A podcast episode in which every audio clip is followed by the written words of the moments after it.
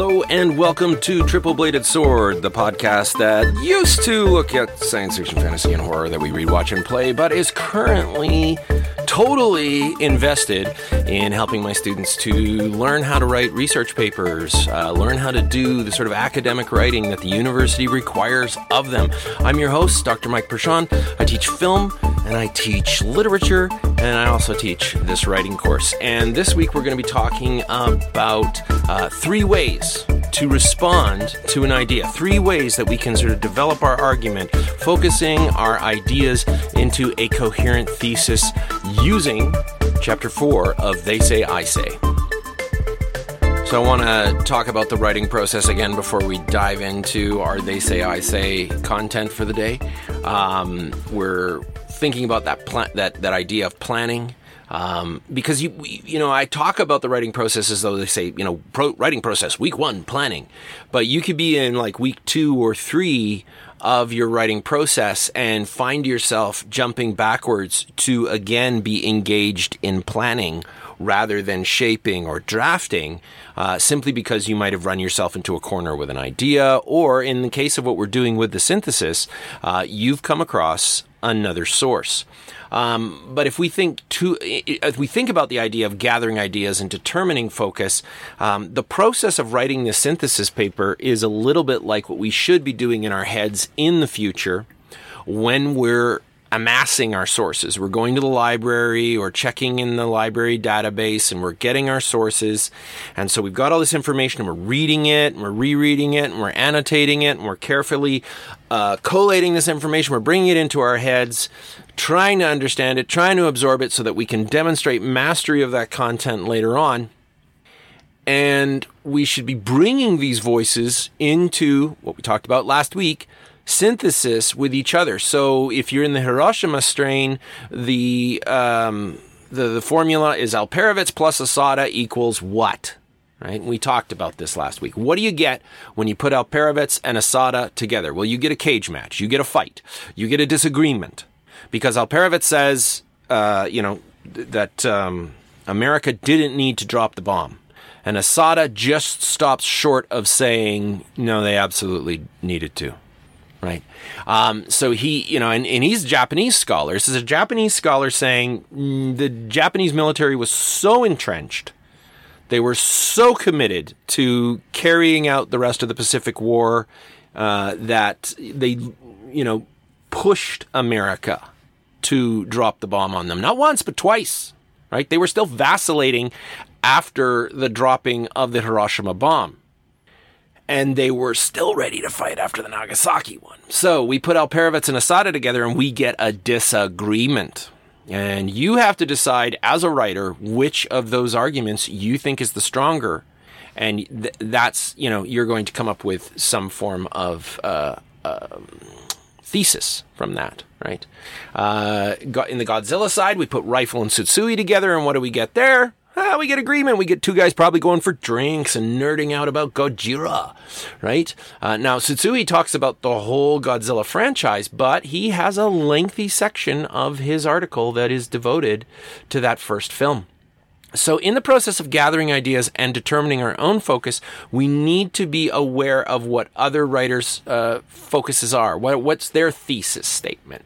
And then we bring those thesis statements together. And the other thing that we can note about this process is that if you're writing a research paper and you've brought two sources together and they're on the same topic, but they aren't having the same conversation, it might be really difficult to use that source for your paper.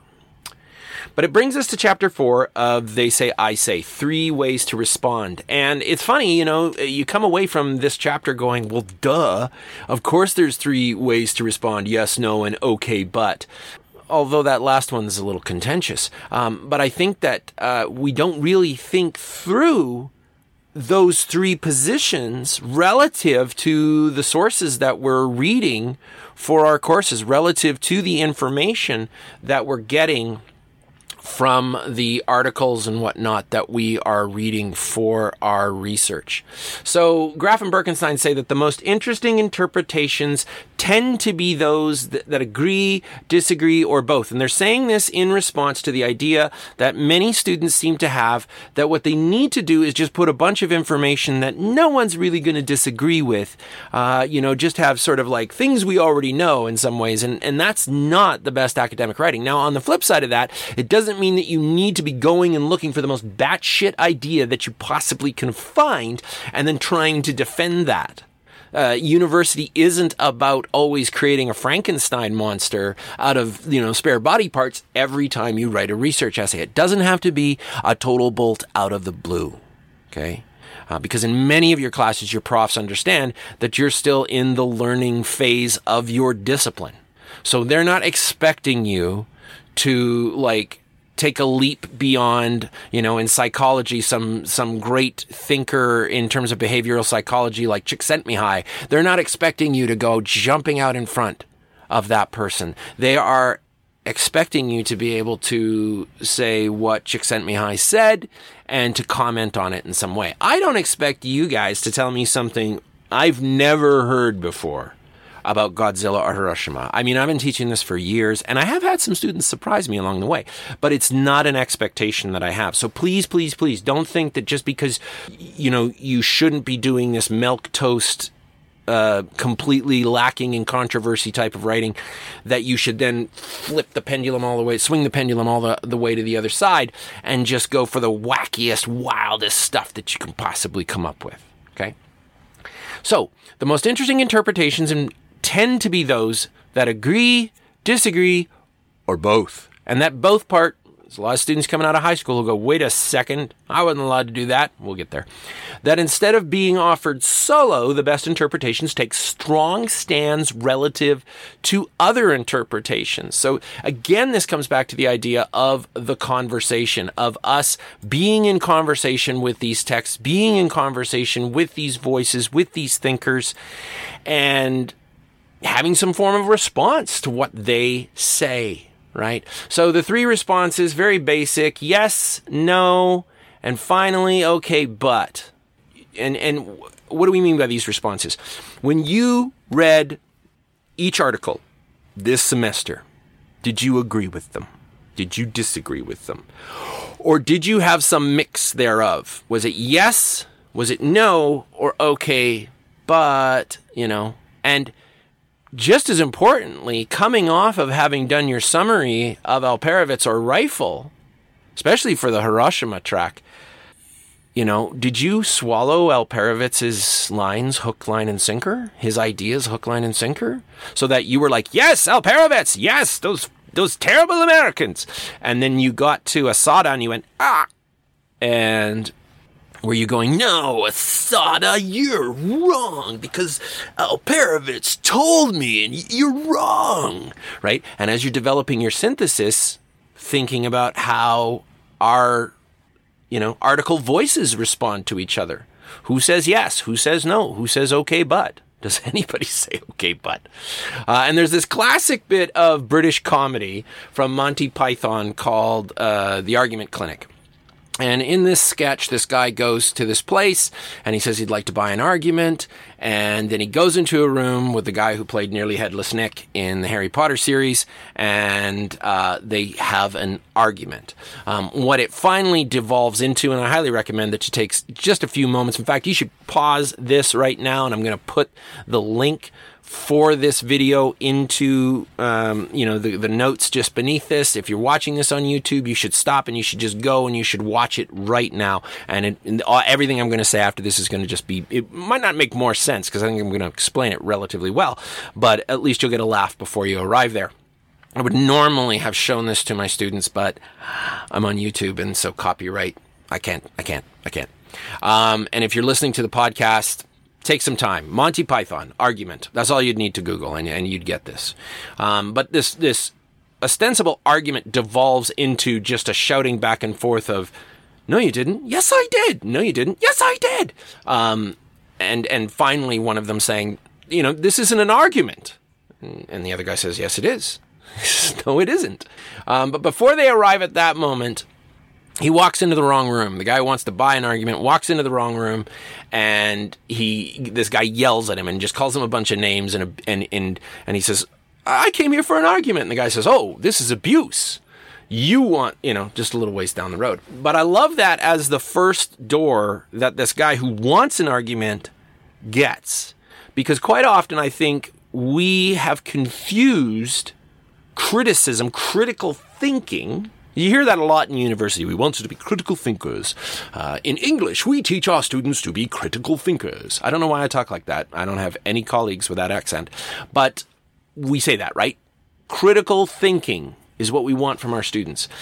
And, um, and my students seem to think that what we mean by critical thinking is abuse that you just you're going to be critical immediately and you're going to be critical and like an angry and like you know this person's a terrible racist or something like that just jumping right there right away before working your way through the argument. That and and and, and name calling and abuse that's the that's the argument argumentative norm of the world outside the university. Uh, a lot of political debates have devolved in the last ten years into name calling contests. It's just mudslinging back and forth across the lines. And I'm not saying all political uh, parties, all political entities, but we've had our fair share of it. And you've got to understand this. Criticism is not necessarily the same as critical thinking. In the same way that having an argument on a on a research paper isn't the same as just saying no to everything that the other person has said. And so again, coming back to this, no, it isn't. Yes, it is. No, it isn't. Yes, it is. And the guy says, wait a second, this isn't an argument. Yes, it is. No, it isn't. And he says, an argument is a connected series of statements intended to establish a proposition. A connected series of statements intended to establish a proposition. Now, as you're writing your synthesis papers right now, and you're going to be writing your research papers later in the semester, I want you to think about the way that you have been going about putting that together. Now, some of you already know this. Some of you know. I, if I start with somebody saying this one thing, then the next thing has to relate to that. It has to be a response to it. It has to be a continuation. It has to be an, an exploration of wherever things just were. It can't just be no and then you move on. Okay? Um, because an argument isn't just, as the, the sketch says, uh, you know, it's not just contradiction.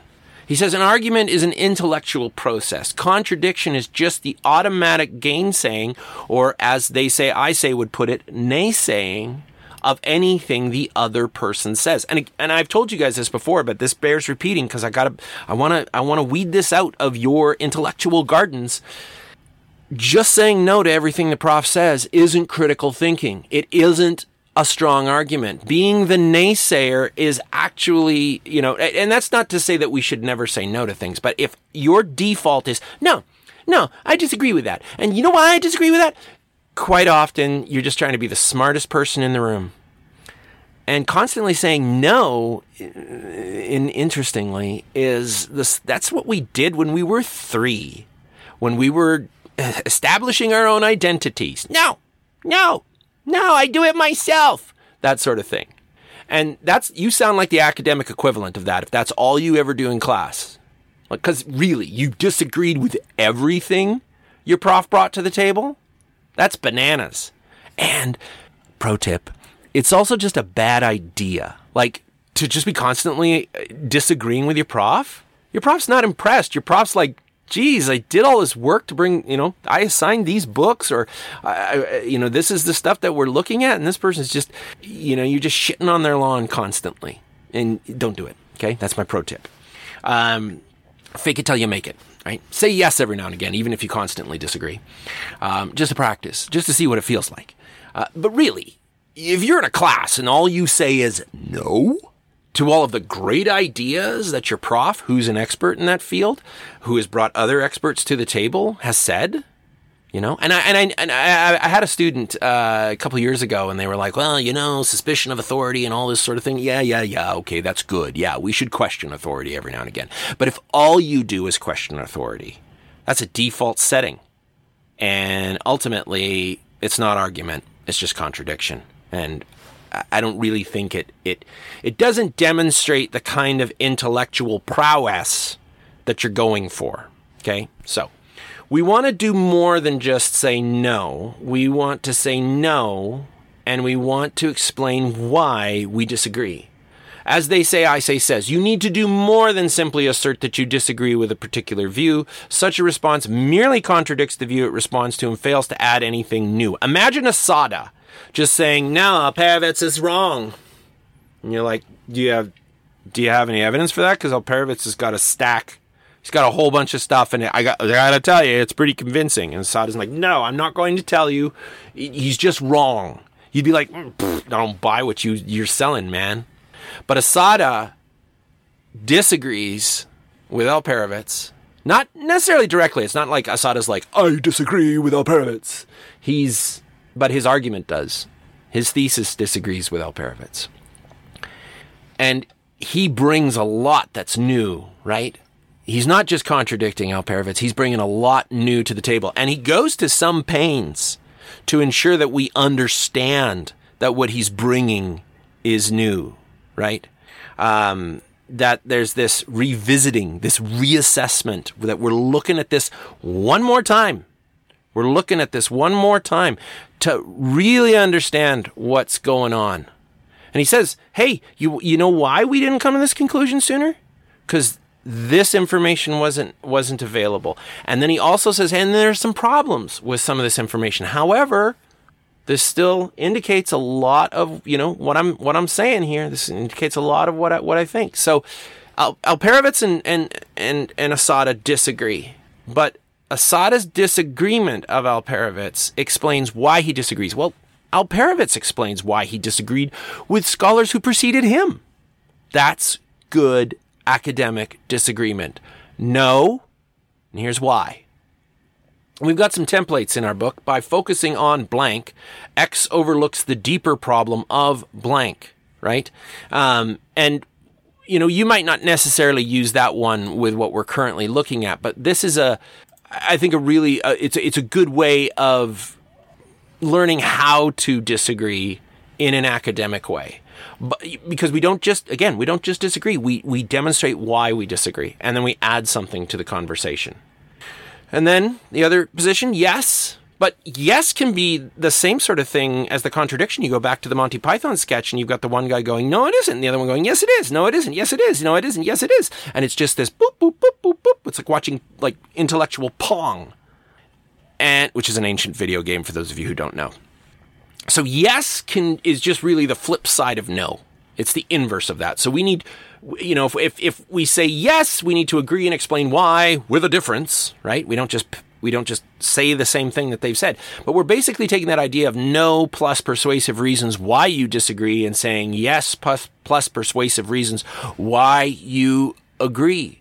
And it can't just be because he had a good idea, because we need to be agreeing with a difference right? As as the as our textbook says, be more than just an echo or a parrot. Like Tsutsui agrees with Rifle. Does he say the exact same things that Rifle does? No. He has a whole bunch of other stuff that he says. And he says, this is, is the interesting thing about Tsutsui article. He says he's going to talk about the entire series of Godzilla movies, but he mostly focuses on that 1954 film. So don't be fooled by what he told you his thesis was because he mostly talks about the 54 film.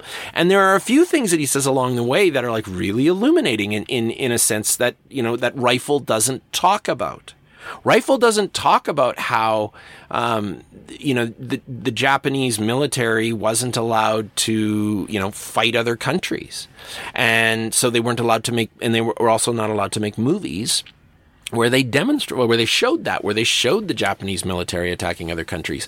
Well, you know, how are we ever going to get our, when do we get to see our military fight anything? Anytime Godzilla or Mothra or, you know, King Ghidorah rolls up on your, your, your shores, you get to bring out planes and tanks and lasers and masers and you can show that stuff. Um, and in a way, Gojira, the original, the original Godzilla, does that. And Tsutsui also has, I, I think, some really cool uh, tidbits if we're you know if we're taking what Rifle has said, you know, this is a very serious film. This is a metaphor for uh, the dropping of the bomb on Hiroshima. Um, it's too bad Rifle didn't know what Tsutsui does about the original audiences leaving the theater in tears. That's a gold mine. If I was writing my synthesis about Godzilla, darn tootin', I'd be putting that in there. Wink, wink, nudge, nudge, say no more. Uh, another Monty Python reference there. Uh, you know, we've got templates for this too. So they say, I say provides us not only with, you know, our responses, no and yes, but templates where we can learn how to agree in an academic paper. So again, I, I can't stress this. I know that a number of you are like, I'm a ma- I'm an amazing writer already, Dr. Perschon. You can't teach me anything, and neither can this Graff or Birkenstein. Um, take the time to just try them out. You know, take take them for a drive. I agree that blank a point that needs emphasizing since so many people believe blank. I agree that blank a point that needs emphasizing since so many people believe, still believe blank. This is one of the things that, that it says about like, w- you know, if we agree, we may be, uh, you know, expanding on something that, that, you know, changes the way that we think about it. We can agree with somebody, um, and potentially be changing, you know, the, the way that, that we're approaching that argument. And then finally, we've got the third position, which is okay, but. And this is the one where students go, mm, you know, my teachers told me in high school that I had to have a position. So it was yes or it was no. But you couldn't say okay, but. And I'm telling you right now, you can say okay, but. In fact, not only can you say okay, but, but I think that saying okay, but is better than just saying yes or just saying no. And I think about this not just as a prof, not just as someone who, you know, is teaching my students how to write, but is really deeply invested in seeing our world outside of the university improve. We are so polarized in North America right now. I mean, the States has got it bad. Polarization, left, right, nothing in between. No one's crossing the floor in their you know in their uh, in their government to agree with each other. It's just you know these drawing up these battle lines and you're over there and we're over here and we just we're not going to have a conversation. I see the same thing happening in canada. I see the same thing happening in canada about so many things. Intense polarization very little okay but going on uh, and we need we we need i think that we we need to be able to say okay but for a number of reasons.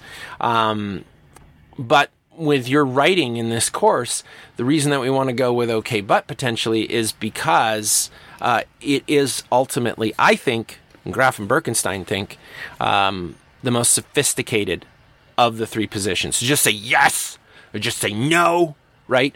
You know like somebody might say i think I think Godzilla sucks. Does it? It just sucks. It outright sucks. There's nothing good about it. I see this all the time with with people in movies like I hated whatever the movie was. It was terrible. Was it? Was the whole movie terrible? The soundtrack sucked. The cinematography was terrible. The editing was shit. Everything about it was garbage or you just didn't like the plot or you didn't like one of the actors or it didn't live up to your expectations. Like what was it? Was it actually that it stunk? Or was it one of these other things? We just don't have that kind of nuance in conversations. It's black, it's white, it's yes, it's no. And certainly some of my students have worried that by expressing ambivalence, they will come across as evasive, wishy washy, or unsure. And if you end your paper, if you go, here's what Asada says, and here's what Alperovitz says, and you choose it's not a choose your own adventure, okay? That's not what this synthesis is about. You don't give all the information on one side and then give a bunch of other information on the other side, and then come to the end and go like, "Well, what do you think? I don't know." Cuz that is evasive, wishy-washy and unsure. But to say that Godzilla, while it is an extremely dated movie and for a modern viewer is kind of hard to watch because it's slow moving, um, but it you know still has this resonance of this dark almost documentary style film is an okay but response to rather than saying like Alperovitz is completely wrong or Alperovitz is right, he's the man, or some reverse of that, you can say what we recognize from the conversation between Asada and Alperovitz is that placing blame for the Hiroshima event, for the dropping of the bomb on Hiroshima, is not as clean cut as saying it was absolutely just America's fault and it was or it was absolutely just Japan's fault. There seems to be complicity on both sides of the Pacific. That's the sort of response that says okay but, right? And so ultimately, I think an okay but response is the best response. So we can say we can say in an okay but response we can have more yes than no or more no than yes to certain positions, to certain voices inside the greater argument. Um, but that's that's still not that polarization of just yes or just no. It's this this okay but response. Uh, some of the uh, the templates for this, although I agree with X up to a point, I cannot accept his overall conclusion that blank, right? Um, although I disagree with much that X says, here's no, right? That first one was yes, although I agree with, that's a yes. I cannot accept, that's a little bit of no, that's okay, but although I disagree with much that X says, no. I fully endorse his conclusion that, yes. So it's a mixture. And rather than being ambivalent or wishy washy or any of those sorts of things, there is a sense in which that I would argue that having this blend of yes and no's is a far more sophisticated response. And I ultimately think that just like with summary, it also demonstrates a greater mastery of the material. Because I think that in most arguments it's pretty easy to do the here's here's the one side of the argument and to completely defeat it. I mean, to some degree, that's that's what you learn in debate club is how to completely defeat the opposition. Whereas, in my experience, the okay but position is more sophisticated, and it will ultimately not like yes or no could win the argument, but okay but wins over your opponent. Being able to say, I can see where you're coming from, but is better than just going, no, no, absolutely not stupid. Right? It just shuts everything down. The conversation's over. Okay, but says, let's keep talking. Let's keep having this conversation.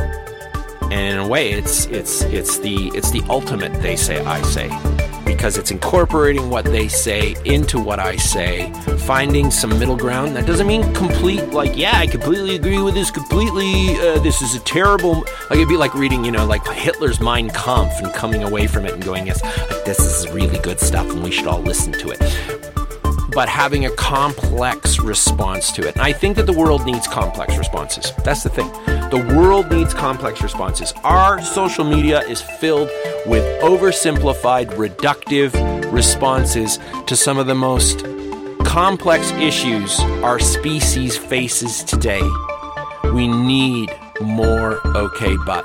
So, three positions, but I think it's the mix of them that's best.